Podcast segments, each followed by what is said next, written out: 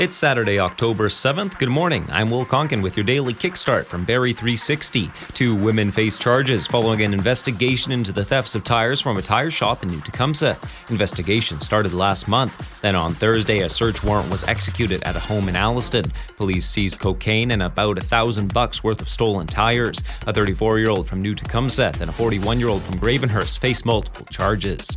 The extended summer heat is coming to an end, and some are already looking ahead to winter. Blue Mountain says they've set December 7th as their opening day on the slopes. Plans include having the beginner terrain and silver bullet chairlift open at a minimum. They also note that visitors will be able to finally benefit a snowmaking upgrade project that was started in the spring. Thanksgiving weekend is here and many are getting their ovens ready for a feast, but fire officials advise caution. A cottage in Muskoka went up in flames last Sunday. Muskoka Lakes Fire Chief Ryan Merle says an oven's heat during a self-cleaning cycle was the cause. Lone occupant was cleaning the short term rental at the time as he was in between clients. No injuries were reported, but a total loss for the cottage. Through the witness statement, he says the fire's origin led to the same area as the oven and that the self cleaning feature was on. Fire chief says this situation is a common cause of fires throughout North America. When I've looked at other reports that have come in, it looks like people don't clean out all of the debris in the oven before they turn on that self cleaning feature,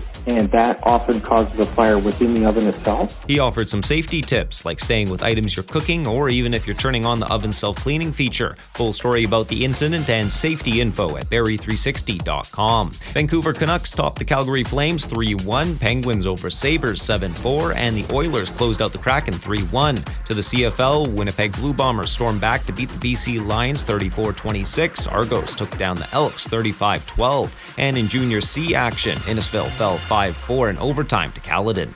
Showers today, 5 to 10 millimeters. Risk of a thunderstorm late this afternoon. Temperature steady near 12. That's your kickstart for Saturday, October 7th. We're back again tomorrow. Until then, remember happiness is the highest form of health.